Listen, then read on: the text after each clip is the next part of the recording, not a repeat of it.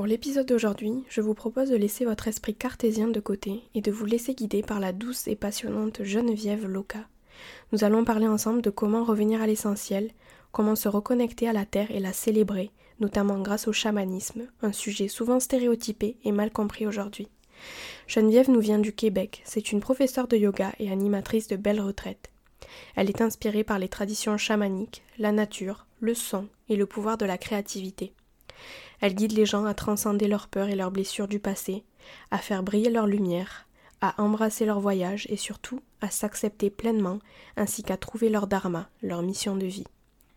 Lors de sa formation de yoga au Pérou et au Guatemala, Geneviève a reçu des enseignements chamaniques. Elle respecte la pratique et ne s'autoproclame pas chamane. Elle a cependant reçu la permission de partager les enseignements avec douceur, respect et bienveillance. J'espère que tout ça a pu éveiller votre curiosité et je vous souhaite maintenant une bonne écoute. Bienvenue dans Pouvoir caché, le podcast qui vous guide vers votre pouvoir intérieur en explorant la spiritualité, les sciences occultes et tout un tas d'autres sujets mystiques. Le podcast qui vous aide à élever votre vibration en vous reconnectant à votre lumière. Je m'appelle Noélie, je suis professeure de yoga et organisatrice de rituels de lune. Merci d'être ici et bonne écoute. Bonjour Geneviève, comment vas-tu? Hmm, Bonjour, ça va super bien. Merci de nous faire euh, l'honneur d'être ici aujourd'hui. Je suis très très heureuse de t'accueillir euh, sur le podcast.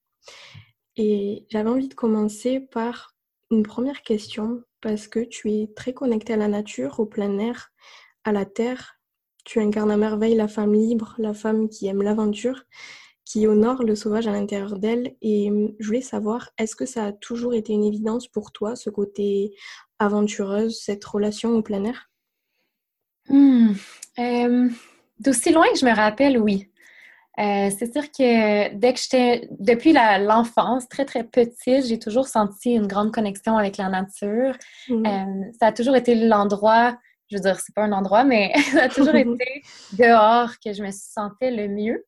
Euh, très petite aussi, mais comme aussi avec l'adolescence, euh, la vie de jeune adulte, euh, à chaque fois que je me sentais plus perdue ou moins alignée dans ma vie, j'ai toujours utilisé le, plein air ou la nature comme un point de repère dans lequel, en fait, c'est l'endroit où est-ce que je me sens le plus libre, mais aussi le plus aligné avec, avec la vérité, en fait, de ce que c'est qu'être une humaine. Mm-hmm. Parce que du coup, toi, tu habites au Québec? Donc tu es, je sais pas où est-ce que tu te situes au Québec, mais tu es peut-être entouré de, de montagnes ou de, des deux grandes étendues, on va dire? c'est ce que plein de gens pensent. En fait, euh, ça fait presque un an maintenant qu'avant le, le, moment présent, en fait, j'étais nomade. Donc, euh, ça faisait environ un an que j'avais pas de lieu de vie fixe. je voyageais beaucoup, puis mes lieux de vie, c'était surtout au Guatemala, au Pérou, euh, dans, près, près, près, des montagnes ou des volcans. Euh, je dirais que c'est là que je me sens le mieux. Au Québec, euh, en ce moment, comme je suis entre deux, parce que dans les dernières années, je, voyageais beaucoup pour le, travail, donc je travaillais à l'étranger la plupart du temps. donc au Québec, j'ai pas encore de chez moi, j'habite chez ma mère en ce oh, moment. D'accord. à Montréal, donc en ville. Euh, et oui, en effet, je vois vraiment la différence là, depuis que je suis revenue. J'ai vraiment l'appel de la nature, mais heureusement, j'ai la chance d'être à Montréal, mais d'être très, très près de l'eau. Donc, à environ quelques mètres de chez moi, là, il y a un étendue d'eau. Donc, je passe beaucoup de temps euh, à cet endroit-là. D'accord. Et du coup, euh, ça a toujours été dans ta vie, mais est-ce qu'à un moment donné, tu as senti vraiment le besoin de retourner vers la Terre, peut-être euh, du fait que tu aies décidé de vivre ton aventure en tant que nomade?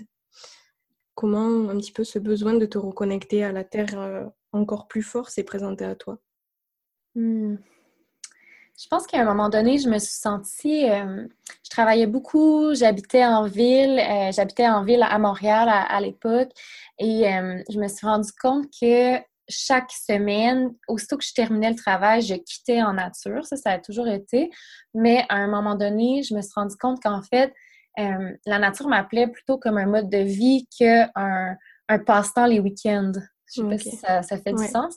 Euh, et à ce moment-là, j'ai commencé à, travailler plus dans des milieux naturels. Donc, je travaillais dans un camp de vacances, donc je pouvais être dehors tout l'été. Mm. Euh, et ça, c'est vraiment là que j'ai senti la différence. Les endroits où est-ce que je, m'épanouis le plus, c'est à l'extérieur. Fait que l'appel d'être dehors, d'être en connexion avec la terre, a toujours été là, mais euh, je te dirais que c'est peut-être vers la, le début, je sais pas comment dire, peut-être quand j'avais 25 ans, j'ai vraiment eu l'appel de ça peut pas être ça, ça doit être mon mode de vie. J'ai envie de me réveiller dans la nature. Je veux entendre les sons quand je vais me coucher la nuit. Je veux sortir dehors, pouvoir cueillir ma laitue. Ouais, voilà. Mm. peut-être euh, il y a quelques années, je dirais 5-6 ans, là, vraiment un appel plus, plus grand à vivre en nature et non pas à aller en plein air comme une activité. OK. Mm. Parce que du coup, euh, tu as l'air d'avoir eu un parcours euh, assez atypique. Euh, je suppose que tu as vécu des expériences assez particulières et je serais curieuse de savoir si dans ton parcours, un petit peu, quelle a été l'expérience la plus transformatrice dans ta vie? Hmm. Oui, j'ai un parcours vraiment atypique avec, je te dirais, quelques expériences majeures qui ont mmh. changé comme mon parcours. Mais je pense que l'expérience la plus transformatrice, si je dois répondre aujourd'hui, je dirais que c'est mes formations euh, professorales en yoga. Je pense que c'est vraiment là qu'il y a eu... Euh, j'ai des grosses expériences qui sont arrivées dans ma vie qui m'ont amené à aller faire ma, formation, mais je pense que vraiment la transformation s'est faite dans la formation. Puis euh, oui, je pense qu'à ce jour, je te dirais que c'est mes formations en yoga, les, expériences les plus transformatrices de ma vie. D'accord. Tu as fait tes formations de yoga au Pérou, c'est ça? J'ai fait euh, une partie au Pérou puis une partie au Guatemala. OK. Et lors de tes formations de yoga, tu as reçu des enseignements chamaniques et euh, le chamanisme a l'air d'avoir une place importante dans ta vie. En tout cas, c'est comme ça que je t'ai découvert en participant euh, à un webinaire que tu donnais euh, en ligne. Et euh, est-ce que tu pourrais nous expliquer un petit peu ce que c'est que le chamanisme? Quel est l'enseignement que toi tu as reçu? Oui, assurément. j'ai eu la chance d'atterrir vraiment par hasard dans mon école de yoga. Donc, c'est une école qui s'appelle Kula Collective, qui est une école de yoga qui est vraiment s'est donné la mission de amener une vision très holistique du yoga. Et qui a décidé de combiner le yoga et le chamanisme comme la fondation de l'école. Euh, le chamanisme, de, ce que moi j'en comprends aujourd'hui, de ce avec l'expérience que j'ai, euh, je le décrirais simplement comme étant la croyance en le monde invisible. Donc vraiment cette euh, cette croyance-là ou cette pratique-là que même, ce qu'on, même si on ne voit pas tout, dans le fond, qu'on ne voit pas tout, mais qu'il y a de l'énergie autour de nous en, constance. Et aussi que chaque être a une âme. Donc, euh, le chamanisme est beaucoup basé sur euh, le principe de l'animisme. Donc, que les êtres vivants, autant la nature, que tout ce qui nous entoure a une fréquence, une vibration, puis que cette vibration-là qui est invisible a un impact sur le monde visible et concret qu'on peut voir là, dans notre vie de tous les jours. OK. Et euh, ma formation était basée aussi sur euh, le chamanisme, je dirais, qui est plutôt péruvien. Donc, il y a beaucoup de traditions en chamanisme. Euh, mais au Pérou, on travaille beaucoup avec la croix des Andes. et la croix des Andes, c'est vraiment une croix qui représente les quatre directions, les cinq éléments. c'est une croix aussi qui représente le monde du bas, du milieu et du haut. Hmm. Et la formation que moi j'ai suivie, c'est vraiment dans ce processus-là qu'on passe. Donc, vraiment, on va aller traverser chacun des mondes euh, pour pouvoir vivre notre transformation. Donc, ça a vraiment été une grande partie là, de mon processus puis de mon parcours, en ce sens que c'était la fondation de l'expérience que, comme je te disais, était la plus transformatrice pour moi. Et le chamanisme, euh, depuis ce temps-là, m'a vraiment fascinée. Donc, ça a été, euh, ça a été une grande partie de mon parcours là, à partir de ce moment-là. Parce que du coup, tu disais, tu as reçu un enseignement euh, chamanique péruvien. Il y a beaucoup d'autres sortes de chamanisme. Et c'est vrai qu'on entend beaucoup parler, j'ai l'impression, du chamanisme sibérien, notamment mongolien. Et j'avais l'impression que peut-être, enfin, c'est sûr qu'il y a des différences entre les deux, mais par exemple, en Mongolie, ils utilisent beaucoup le tambour et les sons pour euh, aller dans, dans leurs expériences de transe. Et mmh l'impression que c'était par les plantes hallucinogènes. Est-ce que je me trompe? Non, je pense qu'il y a un lien commun entre beaucoup de choses. En fait, si on, on remonte un peu très brièvement dans l'histoire. Le mot chamanisme vient des tribus euh, Evenki de, de, la Mongolie, donc ça a vraiment été la base. Je pense que les, anthropologistes aussi, quand ont commencé à s'intéresser à toutes les communautés à travers le monde, euh, ça a été vraiment leur point de départ aussi. Euh, et ce qu'ils ont vu, c'est vraiment une tendance à plein de différentes euh, pratiques, mais assurément qu'il y a des pratiques communes partout. Et au Pérou, on, utilise aussi également la, même chose, le son. Euh, parce que c'est une grande vibration. Hein, un, le son, c'est invisible, justement. Euh, et c'est un moyen de rentrer dans, dans, des états de conscience euh, altérés. Donc, le son est beaucoup utilisé. C'est sûr que pour connecter avec le monde invisible, il faut changer notre état de conscience. Si hmm. on est dans un état de conscience qui est très matériel, irrationnel, on ne peut pas connecter avec cette énergie-là.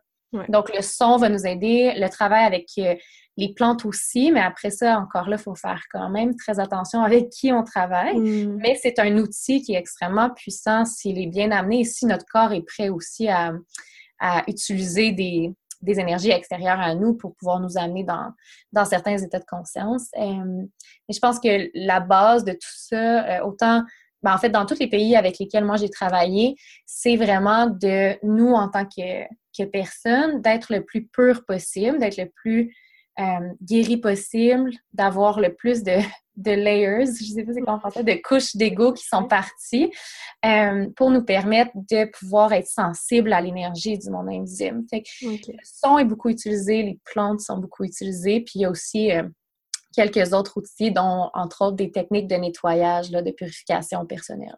D'accord.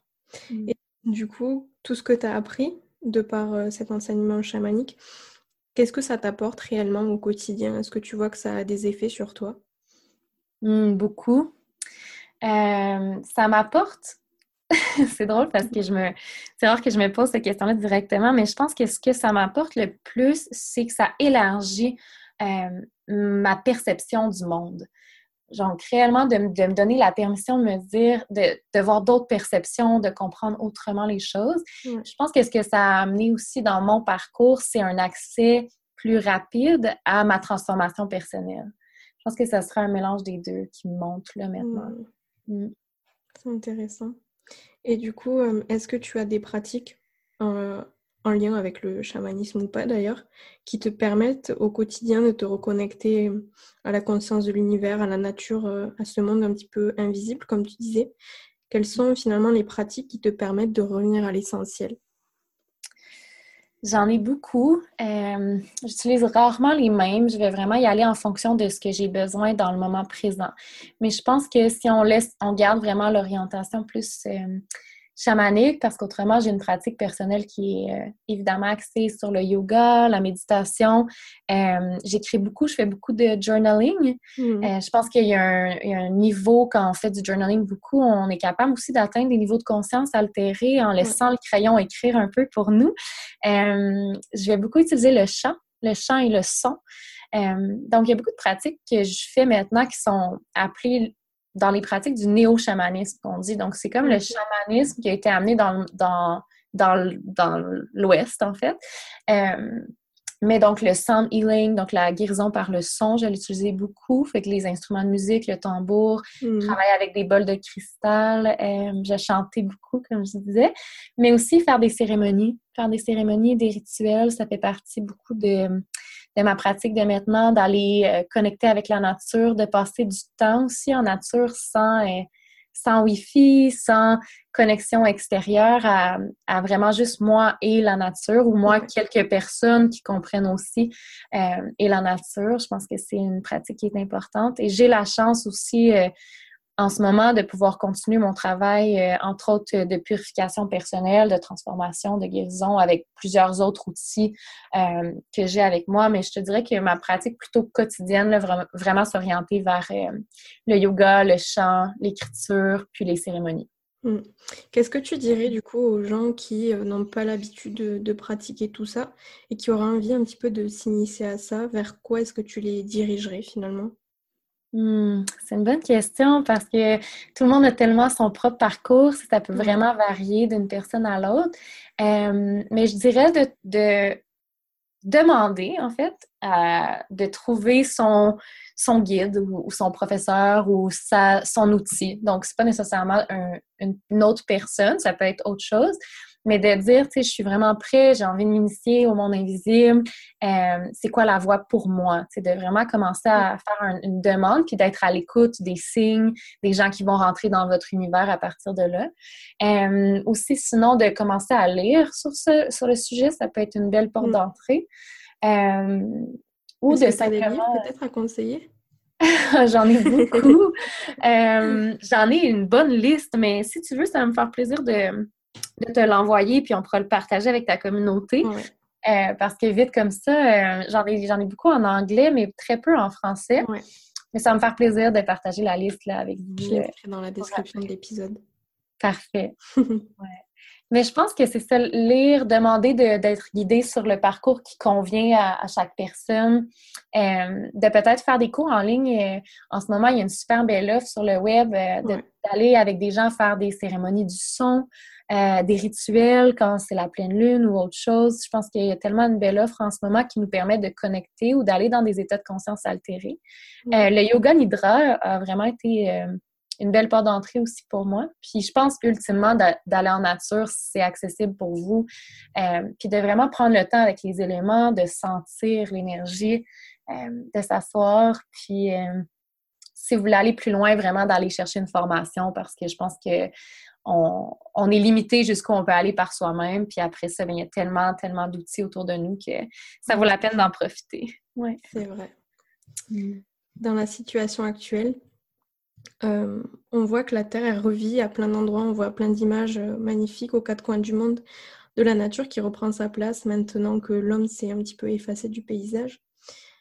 Qu'est-ce que nous, les humains, à l'échelle individuelle, on pourrait mettre en place afin que ça reste ainsi, afin de redonner à la nature de l'honorer et de pas vraiment retomber dans les excès qu'on vivait un petit peu avant le confinement. Comment est-ce que tu imagines cette transition? Hmm.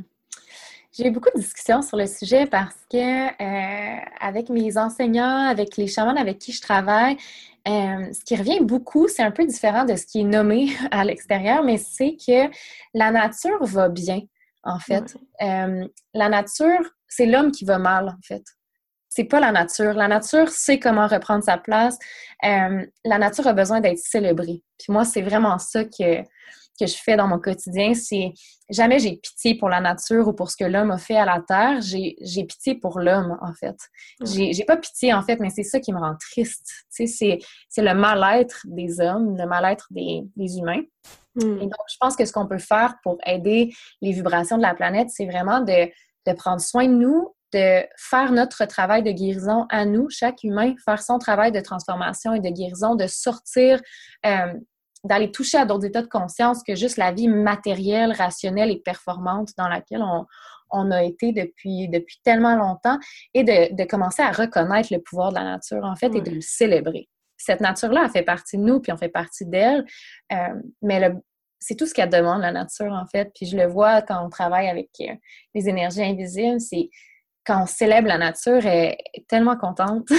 ça fait du sens pour vous, mais c'est tout ce qu'elle a besoin, c'est d'être célébrée. Puis euh, après ça, ben c'est ça. Le sujet de ce qui arrive aux hommes, ça, c'est un autre sujet, mais j'ai tellement confiance en la terre, puis j'ai tellement confiance en, la nature et en ses pouvoirs. Je le sais que ça va bien aller pour ça.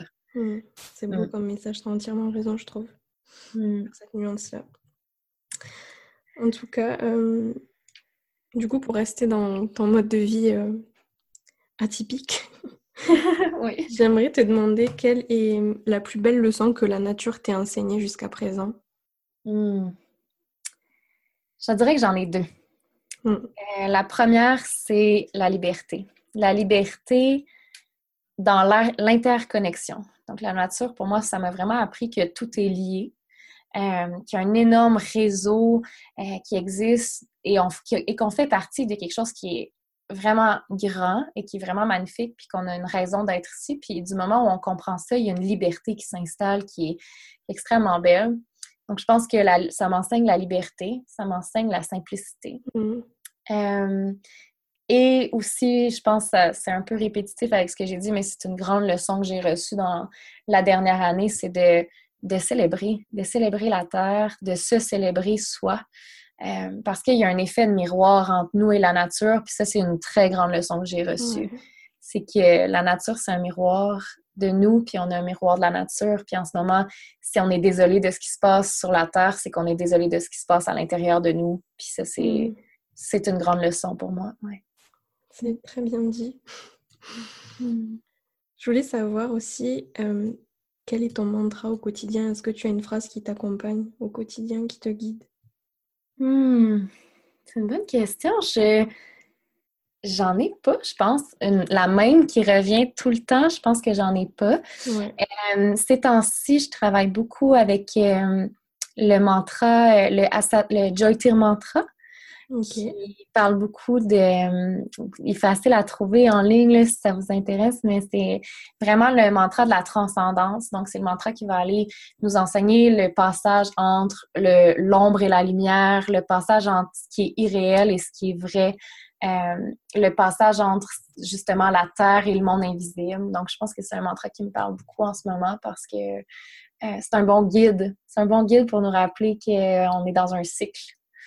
Puis euh, voilà. Fait que c'est le Joy Tear Mantra. Ok, j'essaie de, le placer dans, dans la description aussi, si j'arrive à le trouver.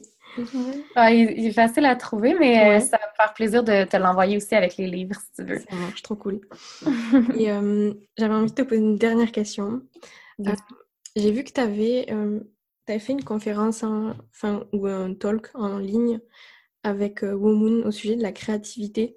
Hmm. C'est un sujet qui est important pour toi. Et je voulais savoir qu'est-ce que tu fais au quotidien pour cultiver ta créativité? Hmm.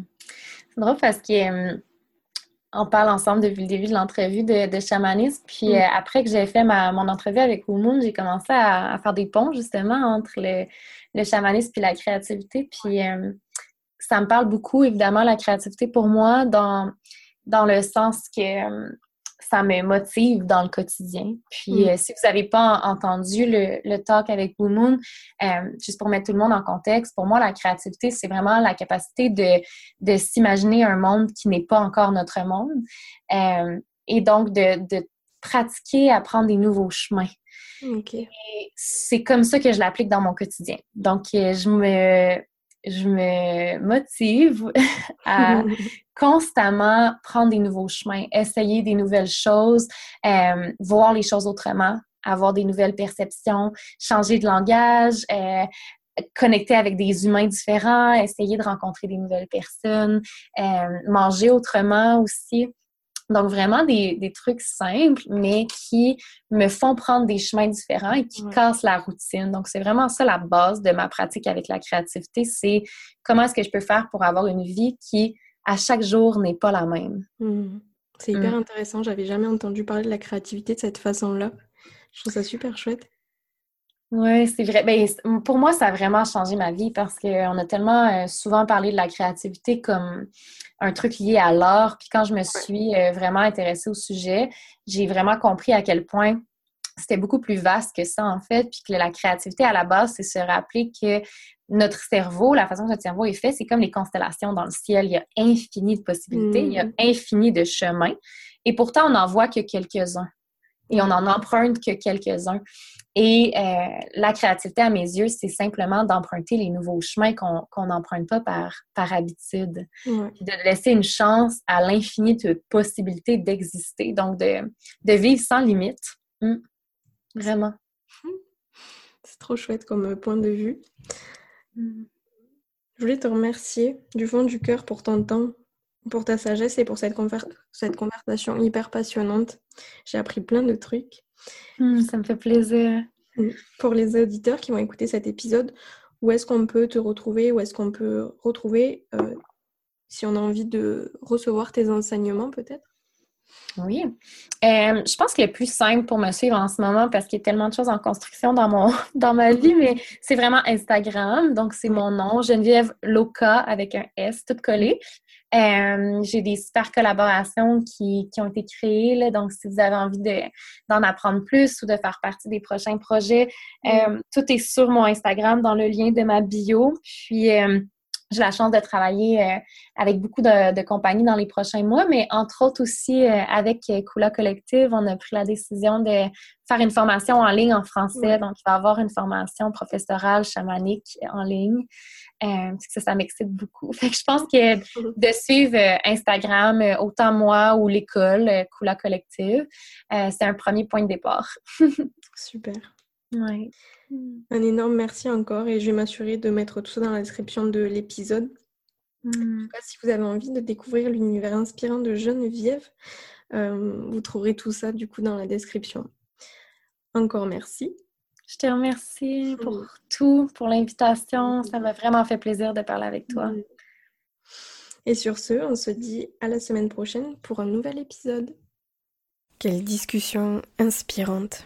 J'espère que L'histoire et les mots de Geneviève vous ont également inspiré. J'ai en tout cas adoré partager ce moment avec elle et je l'en remercie encore. Je vous remercie également à vous pour votre écoute et je vous invite à noter le podcast sur iTunes ou sur la plateforme sur laquelle vous êtes en train d'écouter. Ça fait vraiment une grosse différence pour la découverte du podcast, son classement dans le palmarès, parce que mon but c'est de faire entendre ces puissants messages, ces puissantes histoires. Merci pour votre soutien, merci pour votre écoute. Et sur ce, je vous dis à la semaine prochaine pour un nouvel épisode.